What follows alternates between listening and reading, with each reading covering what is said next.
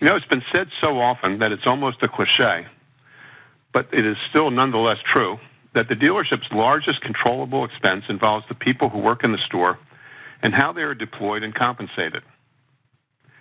There used to be some fairly constant benchmarks for determining the number of employees needed to run a dealership, but changes in the business have forced changes into those old metrics.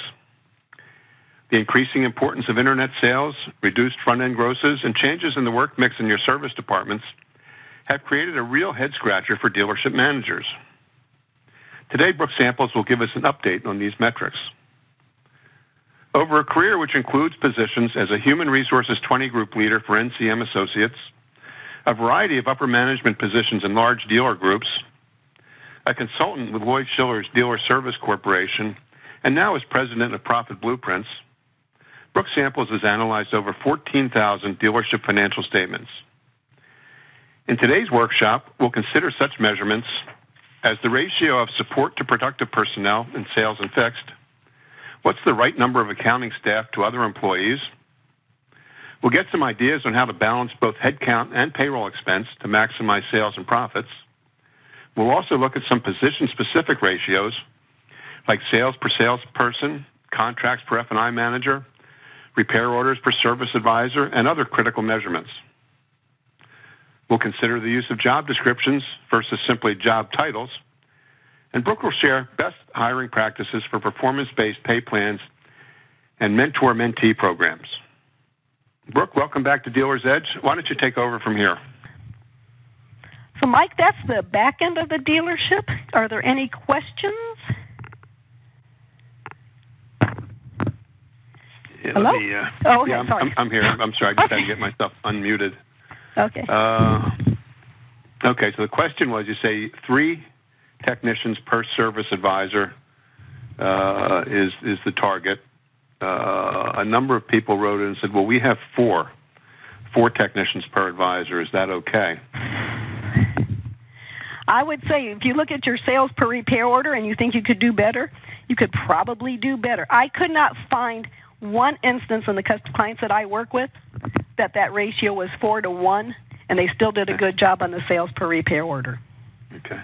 But there are, you know, there's solutions. We could have apprentices. We could have, and we'll get into that shortly. But really, the three to one is the one that's proven to be the most beneficial for the customers. Okay. Uh, and you mentioned 1.7 hours, uh, 1.7 flat rate hours or customer oh, pay that hours. Was just, that was just an example. Okay. Yeah. Because uh, a couple people said, "How do we?" Sounds good, but how do we get to 1.7? Uh, well, again, that's that's another webinar. but, yeah, okay. And the 1.7 was a blend of warranty and customer pay. Okay. A weighted average. And that was the other question. If we're looking at uh, 15 repair orders, customer repair orders per advisor per day, uh, that does not include warranty ROs, does it? No, it, it is 14 customer pay and, and, war- and warranty. Uh, and there could be some okay. overlap. I mean, there could be right. obviously doubled up on those. Okay.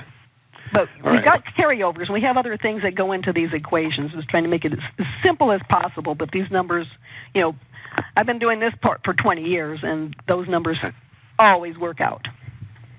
When, when we're talking about vehicle salespeople these days, I know there's some different dealerships do it differently, but but uh, internet sales are a big deal, are a big portion of uh, what happens in the dealerships these days. And some of those internet sales are handled by salespeople on the showroom floor.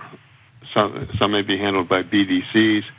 Uh, other dealerships actually have a separate internet sales department. What do you recommend, or what do you see among your clients? I don't see among my clients, and again, that's there's, there's 10,000 plus other dealerships out there, but I don't see a separate internet salespeople. Okay. Uh, the BDC might be generating the leads, and they turn them over. They might you might have it where your BDC is half staffed with your salespeople. It's not punishment to be there, but as Yeah. far as you know, filling in. So I wish I had a, the exact answer, but Okay. I think everyone has to make that decision upon their themselves. Okay. Uh, and uh, do you see much use of, um, uh, again, sales, uh, uh, it CRM, the CRM tools uh, for Salesforce management uh, in terms of uh, following up on uh, return phone calls and, and just how productive and efficient each salesperson is. I think that goes back to if the management is willing to be, you know, hold everybody accountable.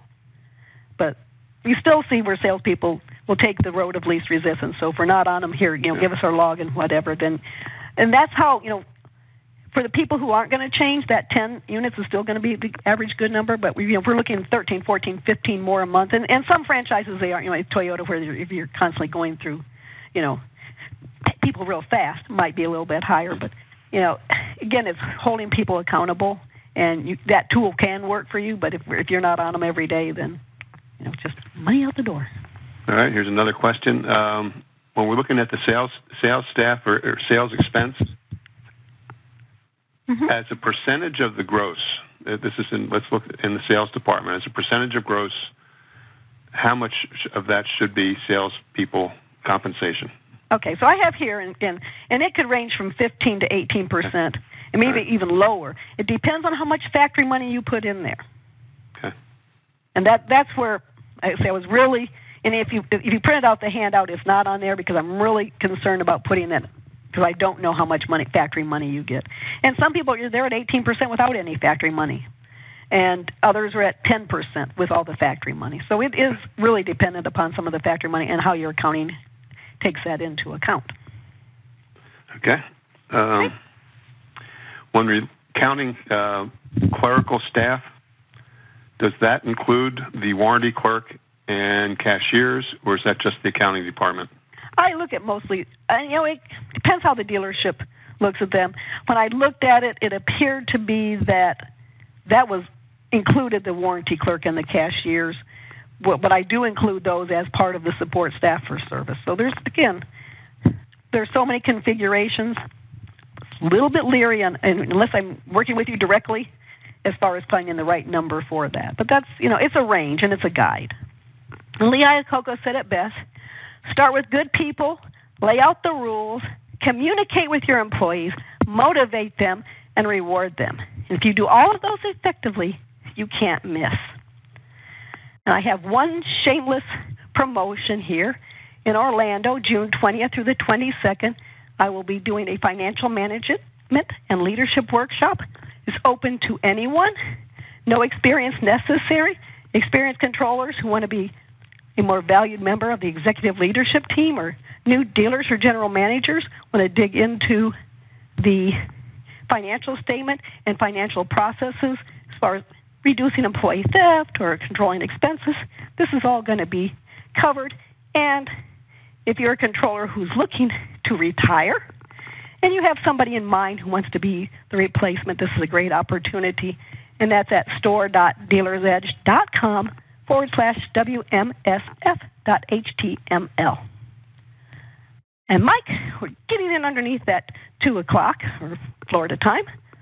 Any other questions?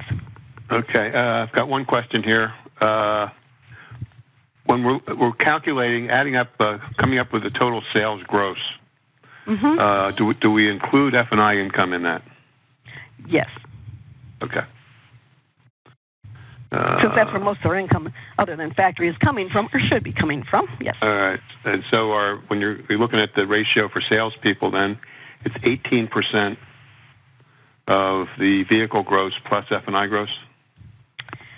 yeah, again, yes. I mean, that's a number that's pretty consistent, and that does include the F&I growth. It doesn't make any difference if they're not paid on it, but if we look at the overall gross profit, you know, 15 to 18 percent. Okay. All right, John, any other questions there? No, I'm clear. All right, then I'm I'm clear as well. I think that takes us to the end of the questions and the end of today's program. I'd like to thank all of you for attending today. Um, as Brooke said earlier, it's uh, not easy to take an hour, hour and a half out of your dealership day, and we always appreciate you spending it with us here at Dealer's Edge. I'd like to offer special thanks to Brooke Samples, President of Profit Blueprints, uh, for taking her time to share her expertise and considerable experience with us, uh, as well as the time it took to put today's workshop together. Brooke, thank you very much. You're welcome. Uh, next week, if uh, any of you had questions about how to get to uh, boost up those uh, the customer pay sales per repair order. Um, fixed operations expert uh, Ed Kowalczyk will be joining us next Thursday. So I hope you can join us for that workshop as well. Uh, and with that, this is Mike Bowers for Dealer's Edge. We're signing off for today.